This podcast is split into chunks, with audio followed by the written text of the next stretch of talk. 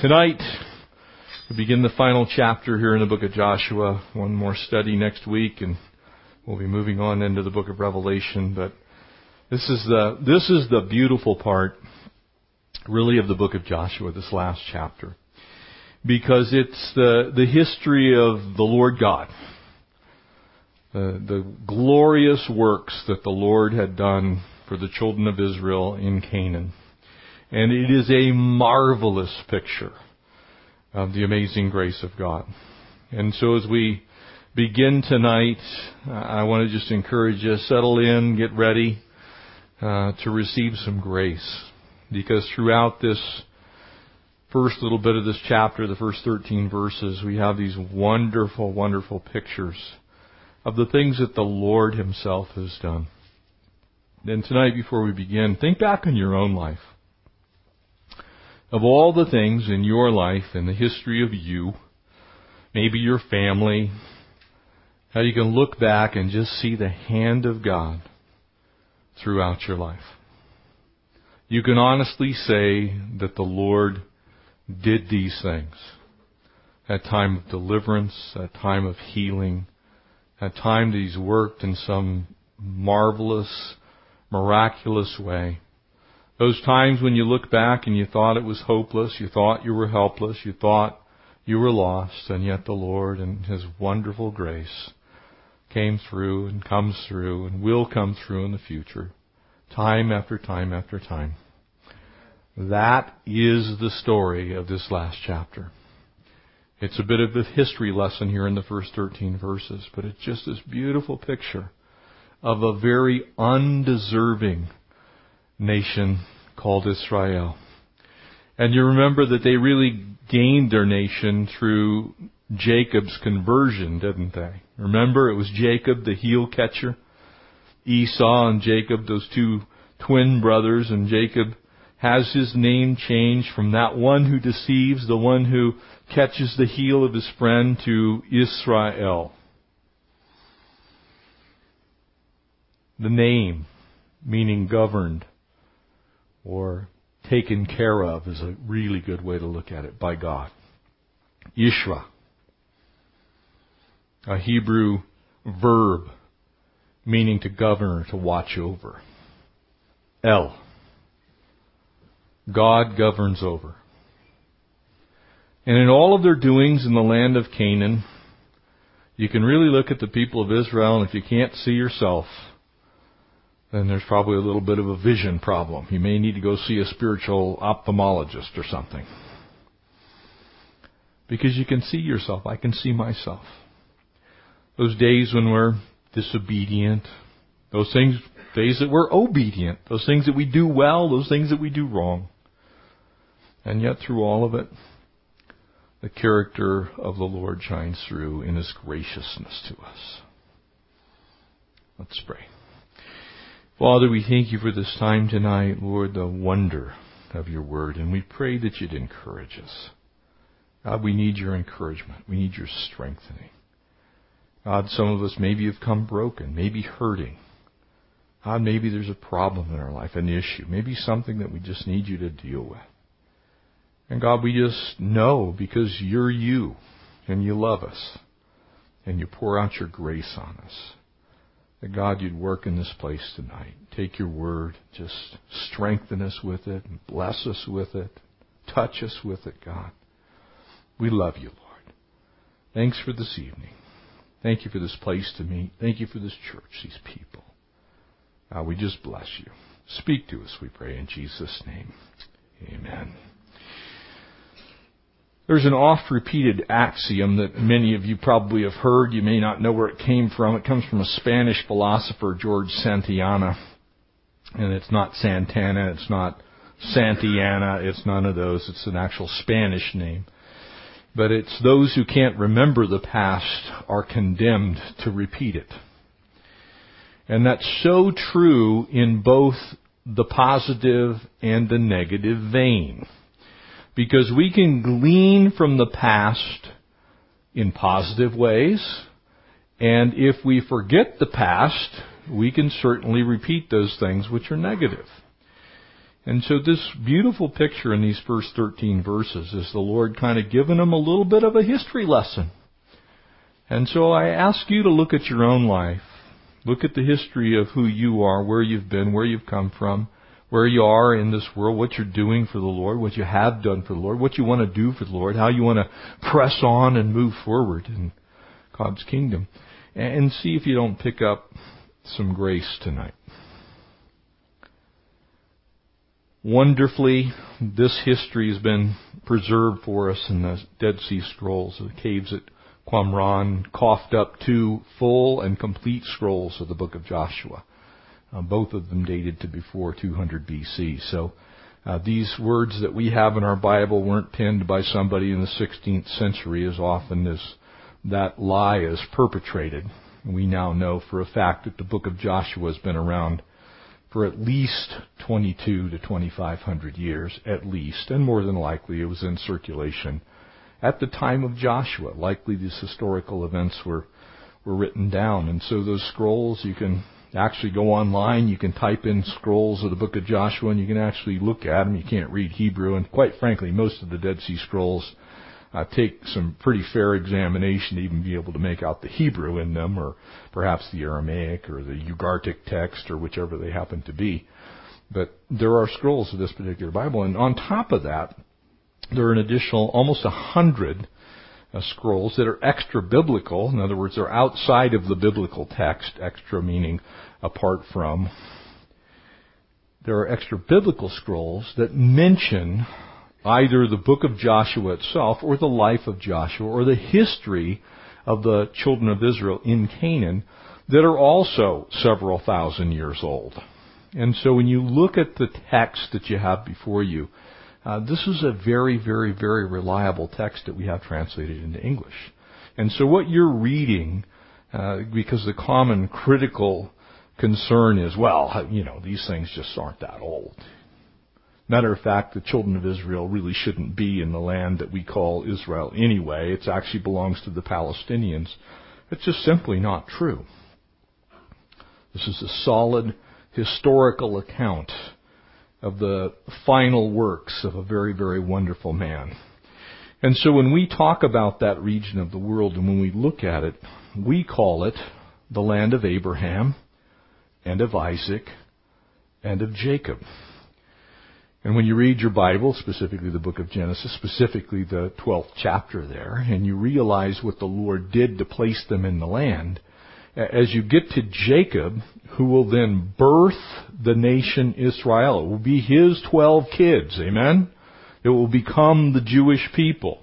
They will be Israel. They'll be named after him.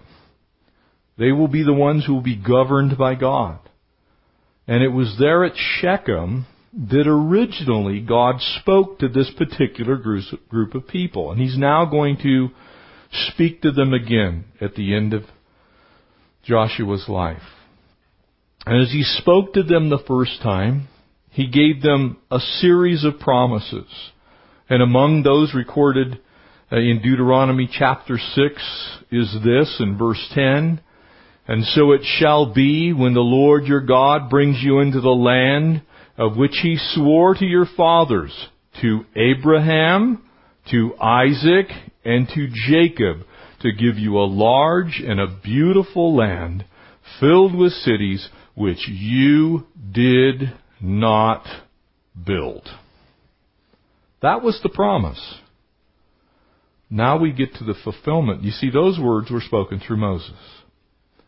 Moses travels in the wilderness with the children of Israel for forty years because of disobedience. As they came to Kadesh Barnea, they looked in, they spied out the land, said, God gave it to us, but we're not going to take it.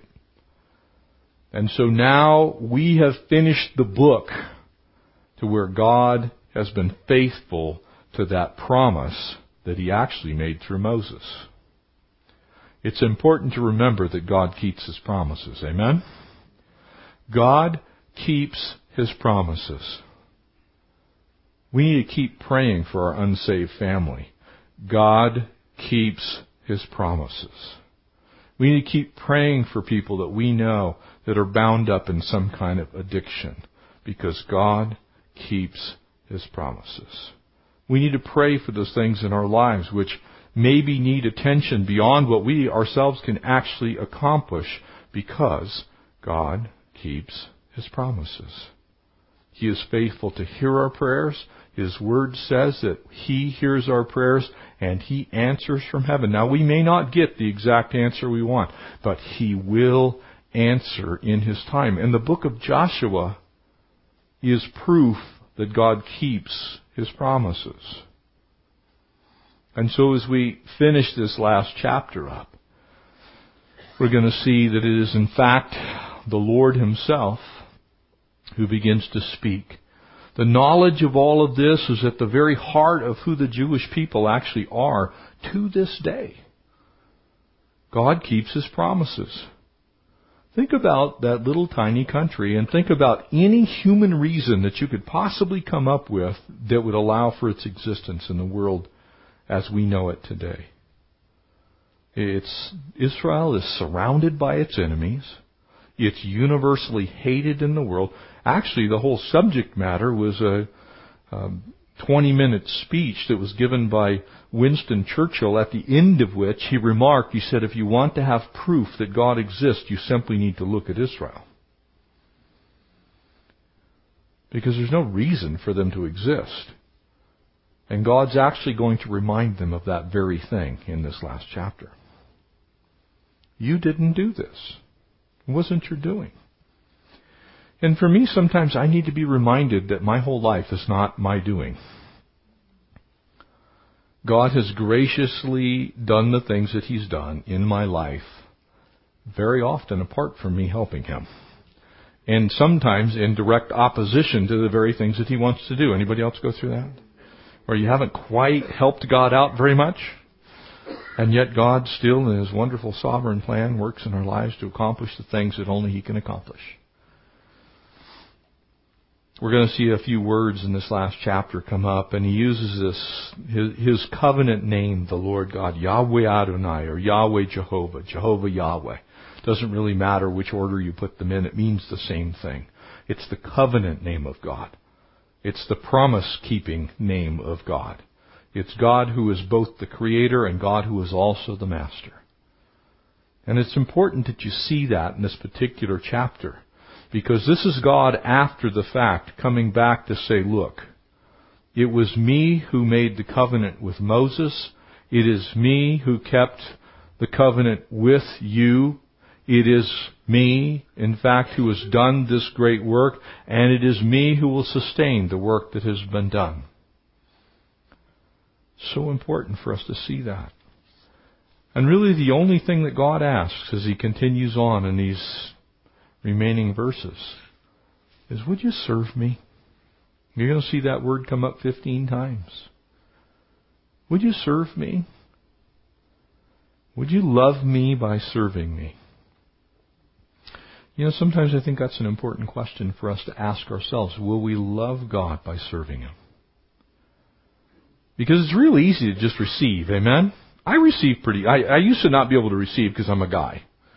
But as I've gotten older, it's like, yes, give that to me. If I don't have to work, that's really... Can I sit on the couch and get that? Come. So preach it. Rick's back there.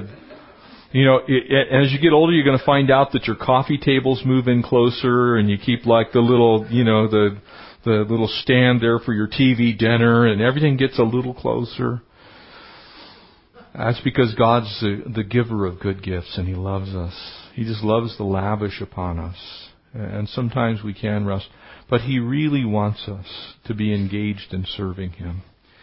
And so here, verse one, the twenty-fourth and final chapter here in the book of Joshua, verse one says, and then Joshua summoned all the tribes of Israel, so all twelve tribes gathered together at Shechem, including their elders, their leaders, their judges, their officers.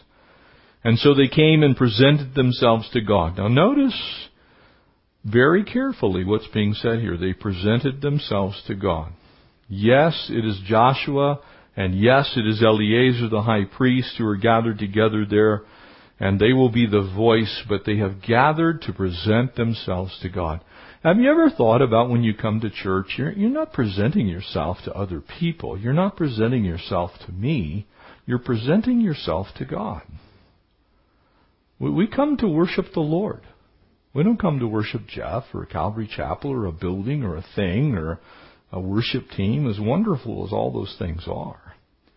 We come to present ourselves to God, for Him to speak to us, for Him to touch us and work in our lives. And it would be rather foolish to give of our time and our talent and our treasure to come and hear from the Lord and then to walk away having heard and do nothing with it.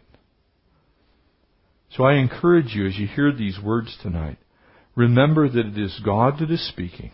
It's very clear, actually. You'll see the first person pronoun, I, over and over and over and over again. But it's really the Lord having opportunity to speak into the lives of the children of Israel. So important that we allow God to speak into our lives. And Joshua said to the people, "This is what the Lord, the God of Israel, says." In other words, God's going to speak to him. "Long ago, I won't use my God voice, but God is now speaking." We all have, you, you, we get that from television and movies, don't we? You know, like the voice of God. The Lord, you know, it's, it's always a really deep, very loud, and penetrating voice. But I often think that that's a wrong representation of the Lord. Because I know very often the Lord speaks to me in quietness. Sometimes He speaks to me in silence. Sometimes He speaks in that very still and small voice. A gentle voice, a tender voice. It's not always a big booming voice. So I don't know what voice. I don't know what tone. But I know this, God wants to speak to His people now, just as He did then. "Long ago, your ancestors, including Terah, father of Abraham, and Nahor, who lived beyond the Euphrates rivers, and they worshipped other gods." Notice that. Please mark it. Please underline it. "When Abraham's father Terah and Nahor lived in Ur of the Chaldees, they worshipped other gods." They weren't following after the Lord God of Israel, because there was no Israel. They hadn't even come into existence yet.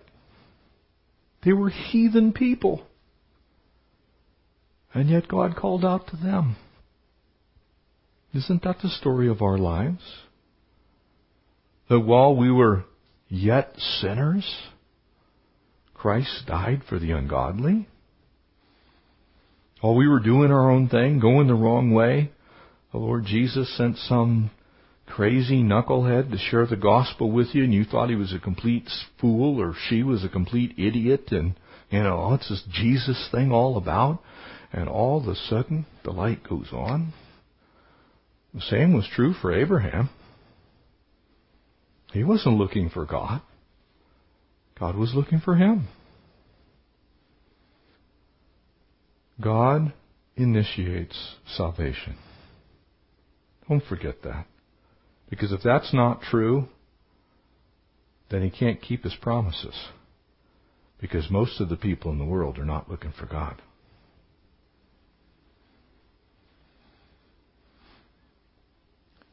"But I took your ancestor Abraham from the land beyond the Euphrates and led him to the land of Canaan. I gave him many descendants through his son Isaac." He shouldn't even have had Isaac, right? Doesn't his name mean laughter? Wasn't it kind of the big joke in the land of Canaan? Sure, Abraham and Sarah are going to have a kid. Are you kidding me? So much so that Sarah herself laughed. It's because it wasn't them, it was God. God was calling, and God was doing. And to Isaac I gave Jacob, Esau, and to Esau I gave the mountains of Seir, which is where the present ruins of the city of Petra are located, the mountains of Jordan. While Jacob and his children went down to Egypt. It seems like Esau got the better end of the deal, doesn't it? Think about it. You ever get jealous of the wicked in the world that it seems like they got the better end of the deal? I mean, look at all the awesome things they get to do. They get to sin, and then they get to sin some more, and then they get to sin after that, and it seems like everything goes fine for them. And you're in bondage. You're making mud bricks without straw. Your days are hard. God knows what He's doing. And even if He sends you off to Egypt for a time to make mud bricks, He hasn't forgotten where you're at. Amen? You see, God is the one who's doing the choosing here. When God called Abraham to leave Ur of the Chaldees to go to Canaan, uh, he was a heathen, like the rest of the heathens in the neighborhood. He lived in Heathenville. He was hanging out with heathens, doing heathen things. He wasn't wandering around going, man, I sure wonder about the Lord God of Israel. Oh, that's right, Israel didn't exist yet. He wasn't, God wasn't visible in the lives of a people yet. In fact, He was going to use Abraham to actually make that a reality. He says, hey, uh, Abe, Sarah, I want to make you the father of a multitude. That's actually the reason that Sarah laughed. A multitude? Look, we aren't doing too good with one. Forget the multitude thing. And oh, by the way, I'm barren. You don't know that? Yes, God knows that. But God can still do what God wants to do. So much so that Stephen, when he would write in Acts chapter seven, in his own farewell speech, by the way, another great farewell speech, the God of glory appeared unto our father Abraham.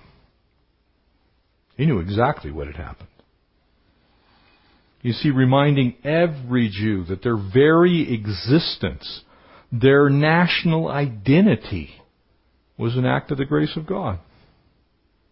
Everything about them is grace. When you see, it was I who took your ancestor, and I who gave them many descendants, and I gave Jacob and Esau, because He gave Isaac first, amen? It's God. It's God at work.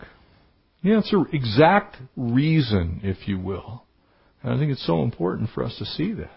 It's the exact reason that when you look at your own life, you, along with the disciples in the hearing of the voice of Jesus in John chapter fifteen, He said to the disciples, you didn't choose me.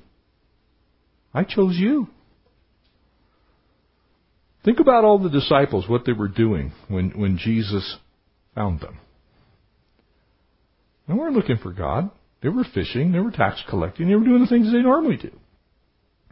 And along comes Jesus. Along comes God. That's why we know that the book of Ephesians is correct when it declares there in chapter one that we were chosen in Christ before the very foundations of the world. That's what it says, doesn't it? It's hard for us to understand. And it doesn't make us an exclusive club in the sense that we're worthy of it. It makes an ex- exclusive club because God is not willing that any should perish, but that all should come to repentance. And so God choosing, God working, God blessing.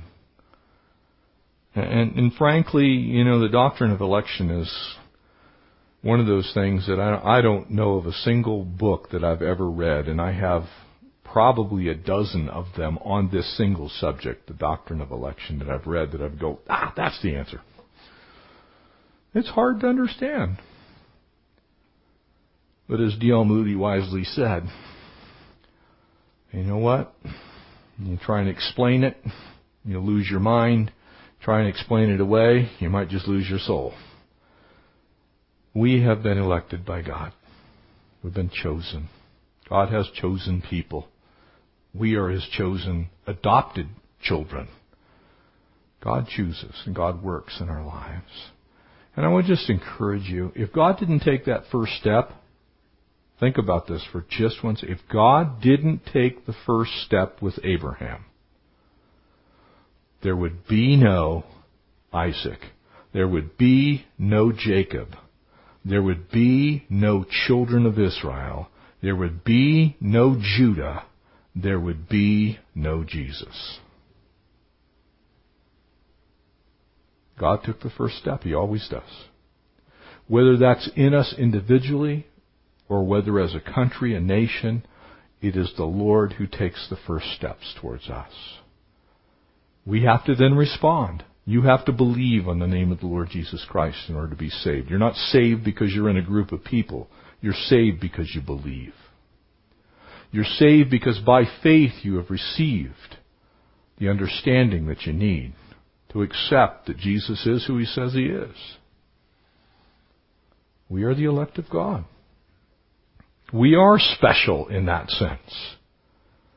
But not because we're special, but because He's special. We've entered into a special relationship with the true and the living God. And if that doesn't make you special, I don't know what it makes you. God's chosen us, just as He chose them. He calls Himself the Lord God of Israel. He does that fifteen times in the book of Joshua, by the way. He says, look, I am Yahweh Adonai. I am the Creator God, who is your master, and I am actually the founder of your nation. And so serve me, love me, honor me. And you remember when He first met with them as a, as a nation. Remember He did that between those two mountains, Mount Ebal and Mount Gerizim. And He says, look, you, you can have the blessings of obedience or the curses of disobedience. The choice is yours. But in between these two things is your heart, the altar. Come to me at the altar, and I'll give you the understanding of the blessings, and I'll give you the understanding of the curses. That's why Scripture says that because of the work of the Holy Spirit, that we have conviction of two things, sin and righteousness, blessing and curses. We understand who God is because He talks to us, He speaks to us, He comes to us. He says, look, I want to have a relationship with you.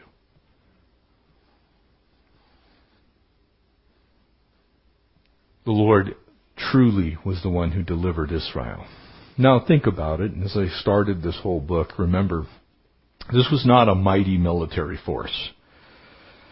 I don't know how many of you have had an opportunity to go to a, a, a real military air show, or perhaps go to, uh, down in San Diego every year, they have Navy Day, where they, they bring everything out. The carriers are out in the middle of the bay, and jets are flying over, and you're just like, man, look at the amazing might of the United States military. I, I don't know how many of you have seen those things. Pretty impressive. If you've been to Washington, D C, and, and you're able to stroll down the mall and look at the Lincoln Memorial at one end and the Capitol building at the other and the White House in the middle and the Washington Monument in the middle of that lawn, and you're not able to say, this country is amazing. Tour the Smithsonian, maybe the Museum of Natural History there on the mall. Maybe you go to the National Archives and you sit there and you stare and you try and read the Declaration of Independence. You would say this nation is great, unlike any other place on earth, and has been for a very long time. Nothing compared to the greatness of our God. Absolutely nothing. And in the case of the children of Israel, they were really nothing. They were not the United States of America when they came from Egypt. Amen? They were a bunch of dirtbag rock hoarders. I mean, they didn't... They, look at the Arabian Peninsula today. Try and find a lake. There, there was no bathing. There were no trees. They didn't come with a massive stockpile of weapons. They didn't come with horses and chariots. They strolled into Canaan, probably with a few sheep and a few goats and enough things to basically survive the journey, and that was it. That's the mighty military force of the nation of Israel, governed by God. And so now notice what verse five says. And then I sent Moses and Aaron, and I brought terrible plagues on Egypt, and afterwards I brought you out as a free people. You see, even in bondage they couldn't get themselves out. Even against the Egyptians, who, by the way, Pharaoh had actually decided to let them go and then reneged on the promise. Amen? They couldn't even get out when he let them go. They still needed deliverance to get across the Red Sea. But when your ancestors arrived at the Red Sea, the Egyptians chased after you with chariots and charioteers. And when your ancestors cried out to the Lord, when they recognized who God is and who they weren't, they went to the right source. I put darkness between you and the Egyptians. I brought the sea crashing down on the Egyptians, drowning them. With your very own eyes, you saw what I did. Then you lived in the wilderness for many years. You didn't do it. It wasn't you. They didn't win their freedom. They weren't responsible for it. Basically, they had nothing to do with it. Matter of fact, if anything, they actually made it harder on God in their unbelief. And remember what they did when they got to the wilderness? Remember their little uh, their little journey there at the mountain? Moses is up receiving the Ten Commandments, disappears for a few days. What happens? Let's make a golden calf. Party! They're all dancing around the campfire, throwing earrings in, making a golden... We didn't do that. Made itself. God did it. They didn't do it. God did it. Matter of fact, they were doing everything they could to mess it up. Anybody else had a time in your life where you're doing everything you could to mess it up? And God still did it. I'm here tonight because God did it. Plain and simple. All glory and honor and praise goes to Him. Because I can mess up most anything. And so can you. That's why we say too much of a good thing's a bad thing. Right? You know why we say that? Because too much of a good thing makes us dependent on us and the good thing. And pretty soon, we don't look for God. You see, while they were in Egypt, they were suffering.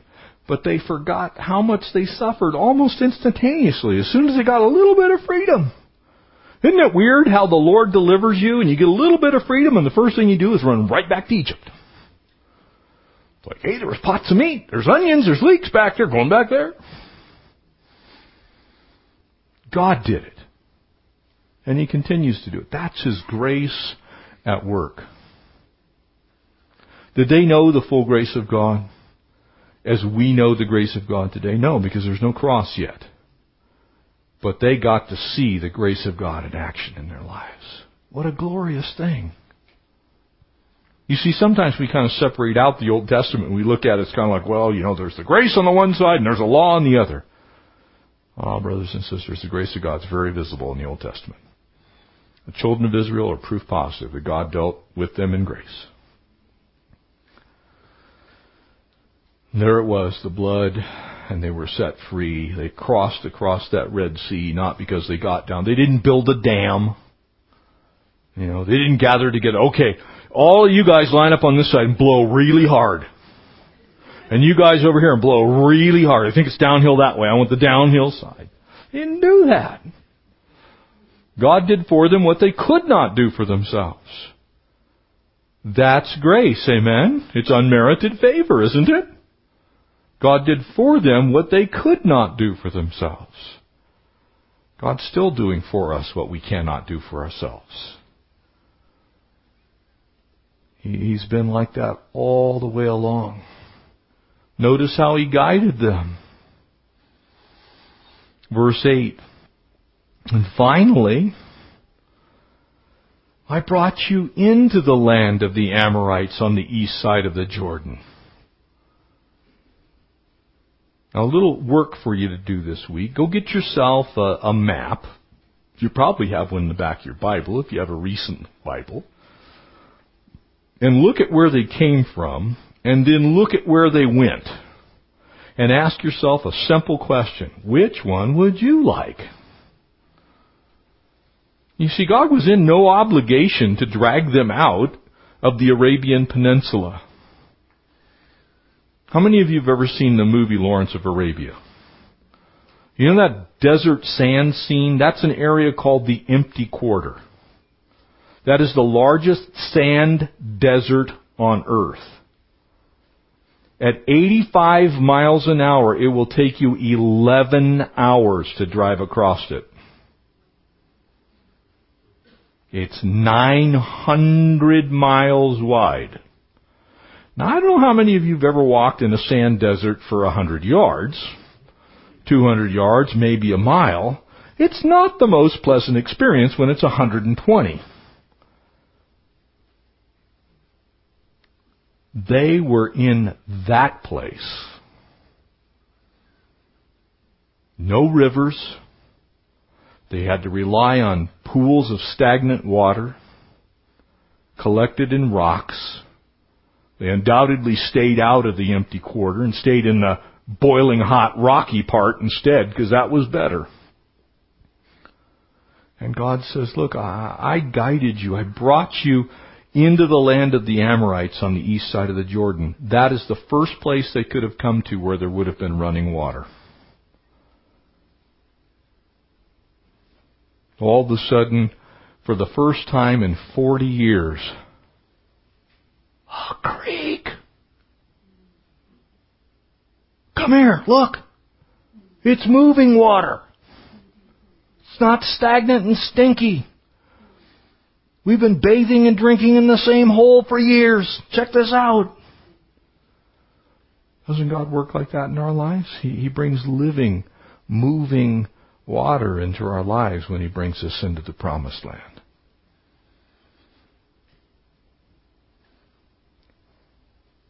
And they fought against you.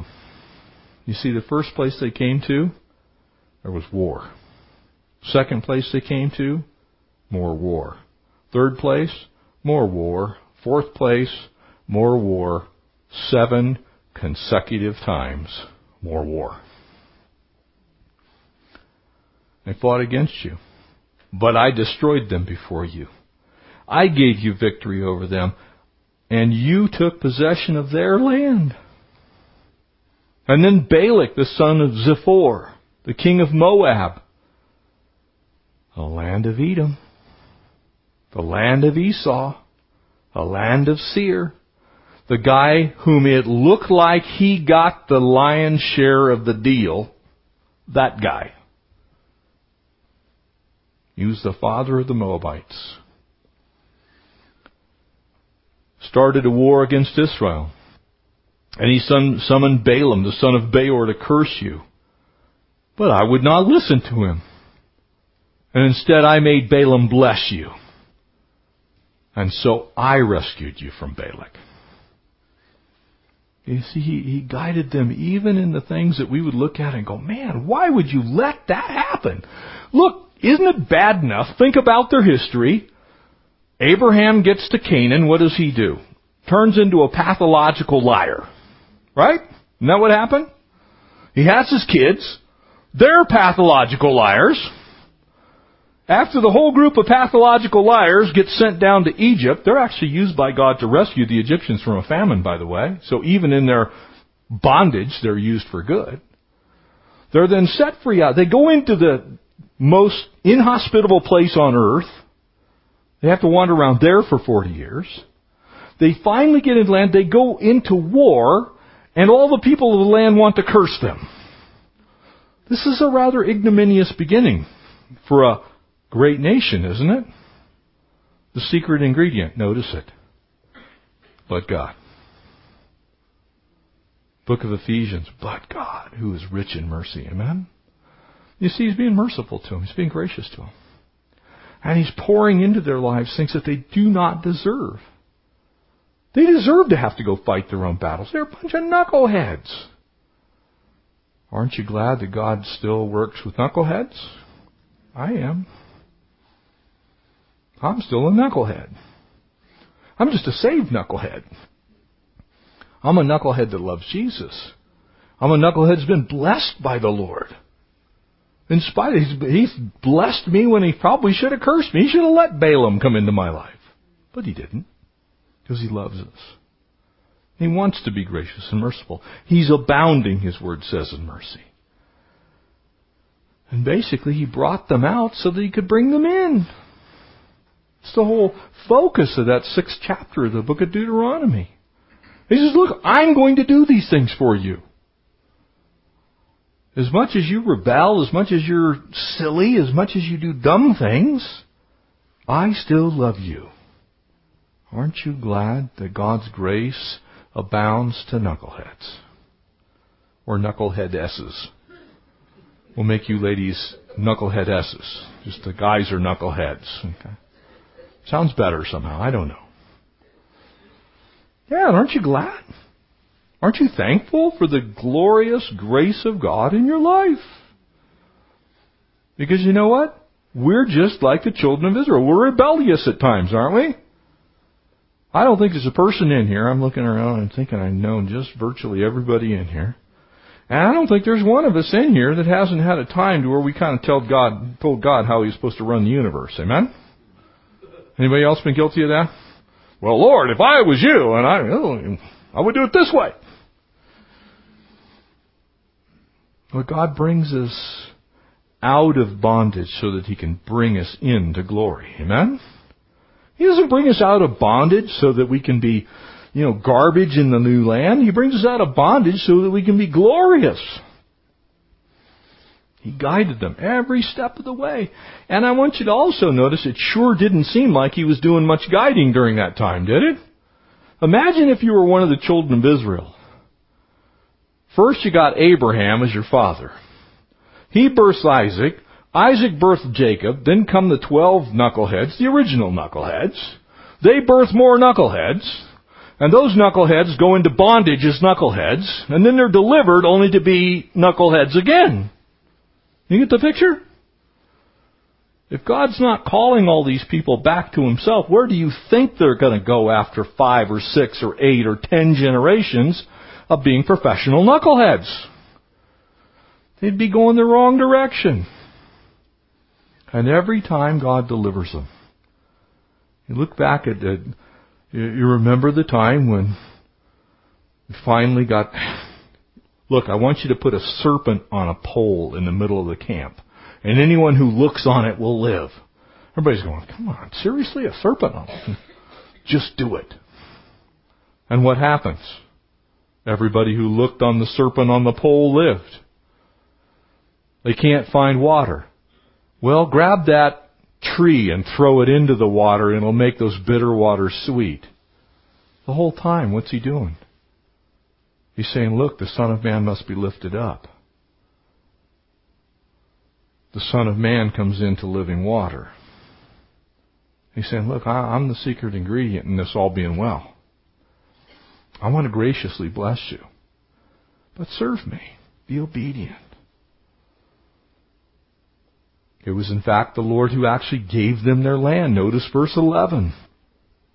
When you crossed the Jordan River and came to Jericho, the men of Jericho fought against you, as did the Amorites, the Perizzites, the Canaanites, the Hittites, the Girgashites, the Hivites, and the Jebusites. All of the ites were against them. Every last one of them, right? It's like the land of the ites. And no matter what lineage they had, if they were anybody other than the children of Israel, they were automatic enemies. Every corner they turned, every rock they turned over, every valley they went down, every river they crossed was another war waiting. You ever feel like that's your life? Every valley you cross, every river you go down, every place you go, it's like the entire world is against us at times. I feel that way at times. I mean, I, that's just kind of been Connie and I's life of late for some reason. We happen to believe it's because God's got some major wonderful thing He's going to do. He's doing something in us. But sometimes, well, you know, I'll just join the Girgashites. You know, I mean, really, is it going to be that bad to be a Jebusite after all? I mean, you know. They invented almond roca.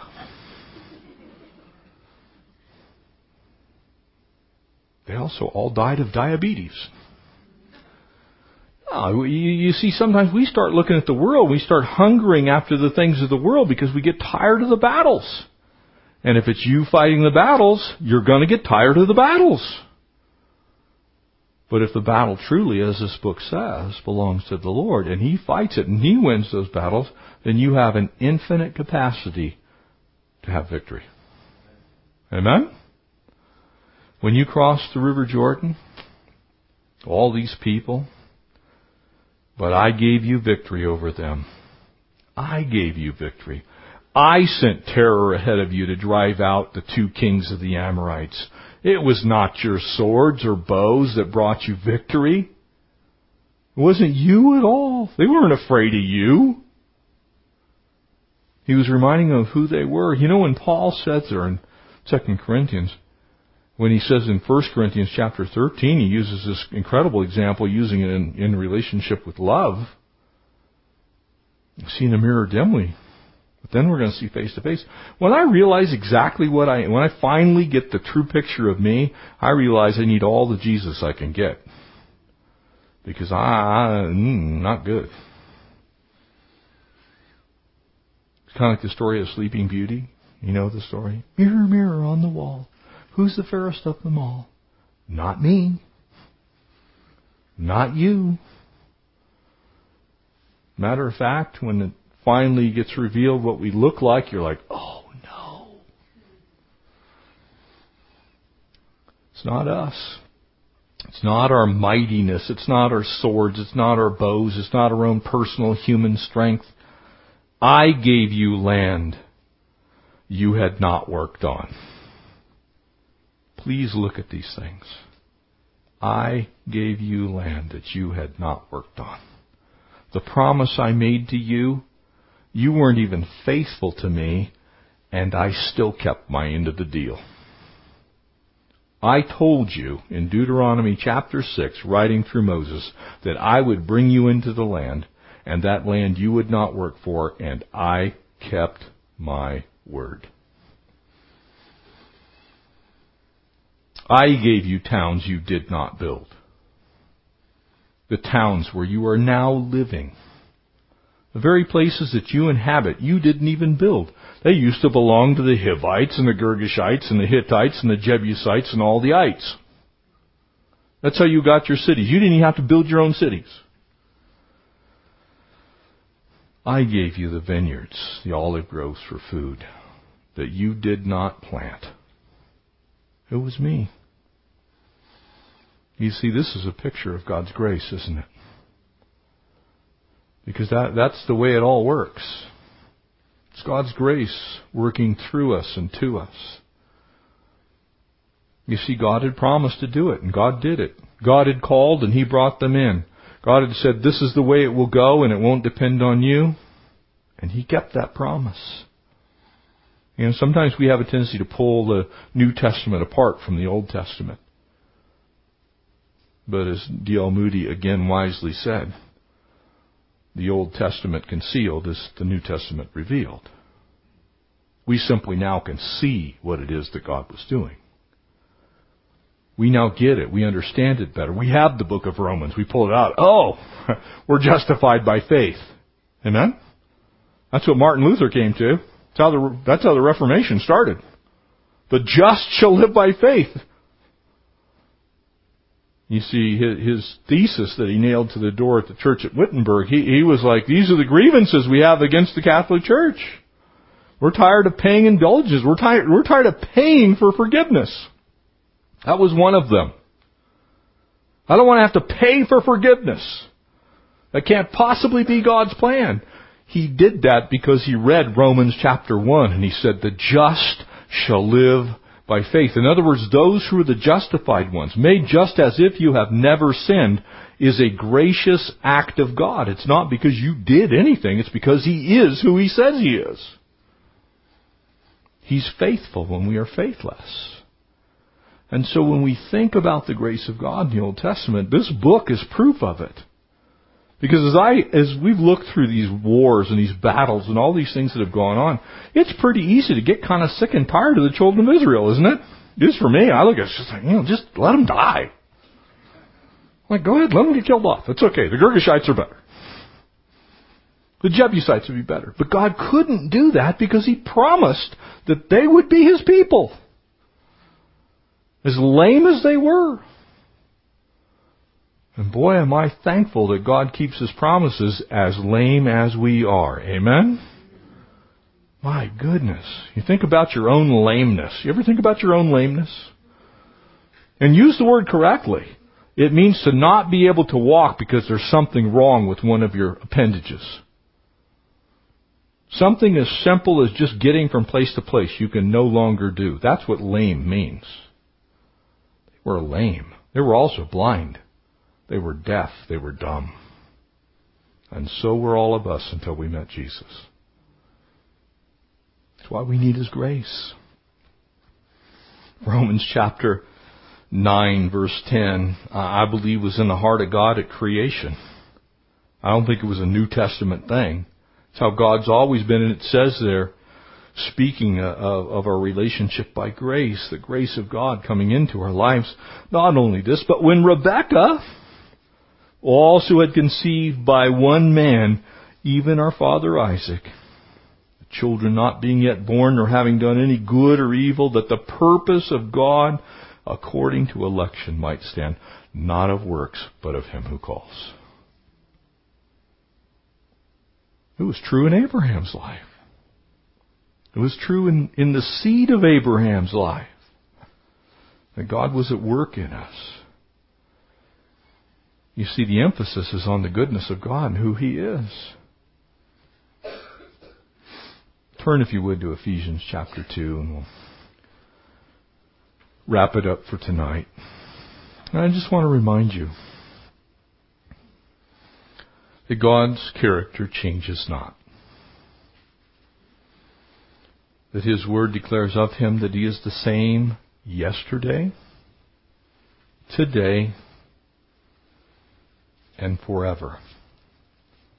That Jesus himself said, before Abraham was, I am.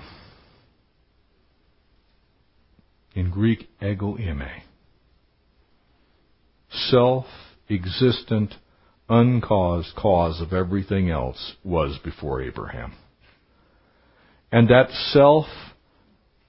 self-explainable, uncaused cause of everything else was seeking after a pagan Abraham in a pagan nation at a pagan time when they were not looking for God.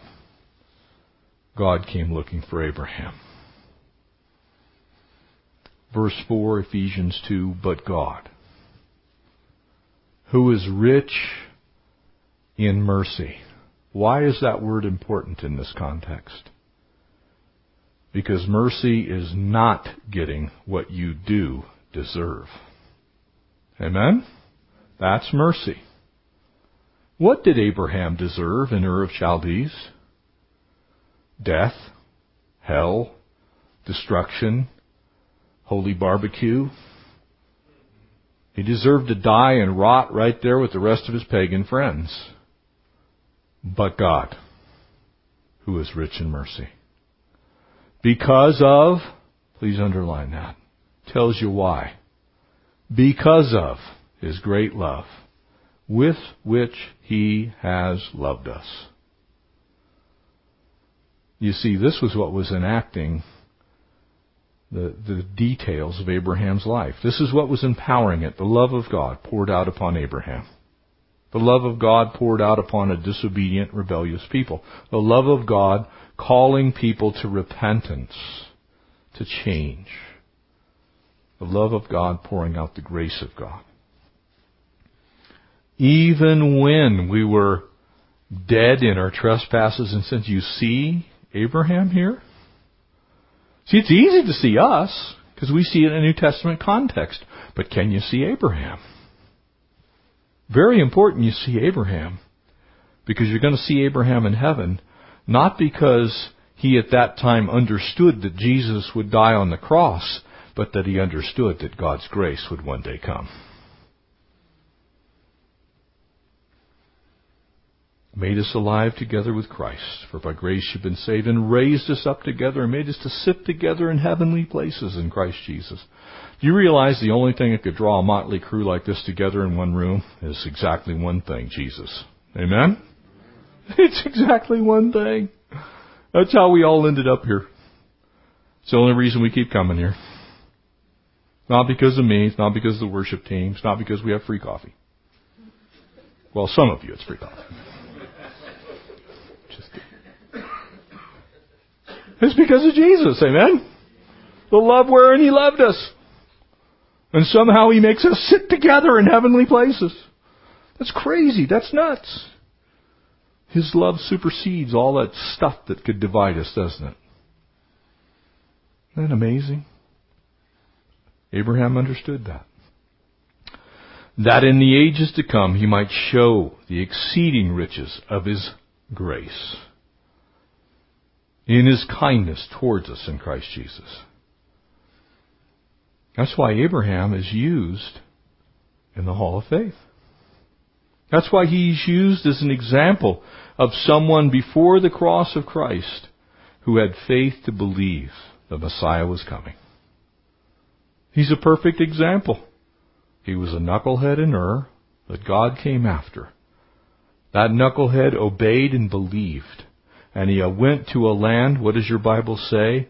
That he knew not. And it was there that the grace of God was poured out in his life. It was there that he received mercy from the Lord. It was there that he received the blessings of God.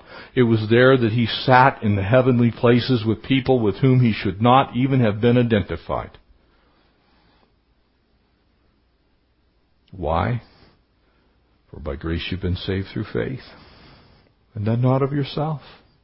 It's a gift of God. It wasn't of works. Abraham couldn't boast, and you and I can't boast. Why? Because we're His workmanship. We're His workmanship. We're His finger paintings in heaven. He said, one day I'm going to make Jeff. Yeah, I know Jeff's not going to be exactly uh, perfect. But I love him. And I want to shower him with mercy and love. I want to pour out my grace in his life. I want him to know that love. And so, we were created in Christ Jesus for good works, which God prepared before He even created the world, that we might walk in them. It's the story of Abraham. It's the story of Isaac. It's the story of Jacob. It's the story of Israel and Canaan. And it's your story too. Amen? Let's pray. Father, how gracious You are to us. Lord, we just thank You that somewhere in the annals of the history of heaven, You jotted down our names. You came looking for us. Lord, You showered us with grace. You gave us faith to believe. You gave us mercy in our failures. You gave us righteousness for our sin. You gave us forgiveness for our rebellion. You gave us grace. Father, we love You, and we thank You for sending Jesus into the world that we might be saved. Lord, thank You for this beautiful picture Lord, we pray that we'd remember it always. Lord, you've always been a gracious God. We can rest in that and trust in it. Thank you for loving us. Thank you for caring for us. Thank you for seeking us out. And in return, we just want to tell you we love you. And we bless you. And we honor you. And Lord, we want to serve you. So help us to be ready. Help us to be willing. You created us to be able. And we just want to do our best, Lord, till you come for us, to tell you how much we love you. And we ask these things in Jesus' name. Amen. Amen and amen. So the next time somebody tells you there's no grace in the Old Testament, tell them they're silly. And then take them to the book of Joshua.